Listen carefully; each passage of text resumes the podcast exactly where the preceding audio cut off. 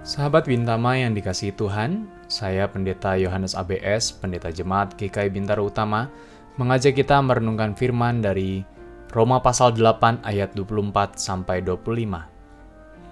Sebab kita diselamatkan dalam pengharapan, tetapi pengharapan yang dilihat bukan pengharapan lagi. Sebab bagaimana orang masih mengharapkan apa yang dilihatnya? Tetapi jika kita mengharapkan apa yang tidak kita lihat, kita menantikannya dengan tekun. Renungan hari ini bertema bertahan sekalipun tampak tak mungkin. Berbicara soal bertahan, maka setidaknya ada tiga kelompok alasan mengapa kita bertahan akan sesuatu hal. Pertama adalah bertahan karena pesimis, alias tidak punya pilihan lain, nggak punya harapan, dan nggak punya kemampuan.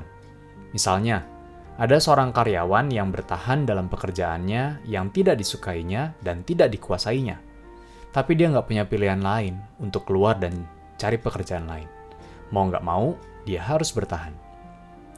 Kedua adalah bertahan karena optimis, alias punya pengharapan, ada yang diperjuangkan, punya ambisi, tapi tidak sedikit juga yang jadinya egois. Semisal, ada seorang muda bertahan karena memperjuangkan cintanya pada seorang perempuan yang disukainya.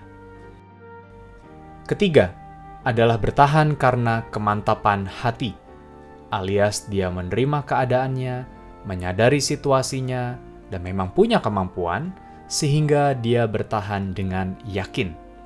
Semisal, ada seorang yang bertahan akan imannya, sekalipun mengalami penolakan, sebab ia yakin dengan keimanannya kepada Tuhan.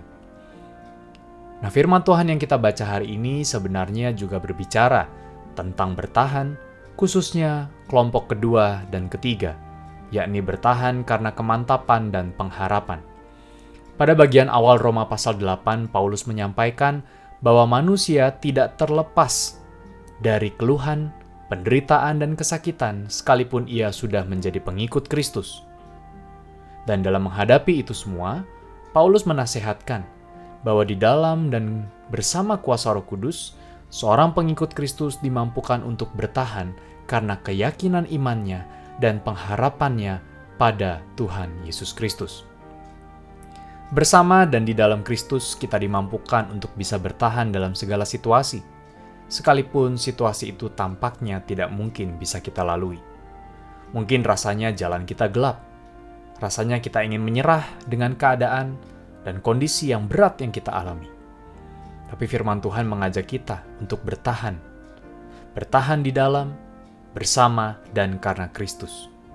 Karena itu merupakan sebuah sikap serta spiritualitas yang membawa pertumbuhan iman serta pertumbuhan kehidupan. Selamat bertahan, Tuhan menguatkan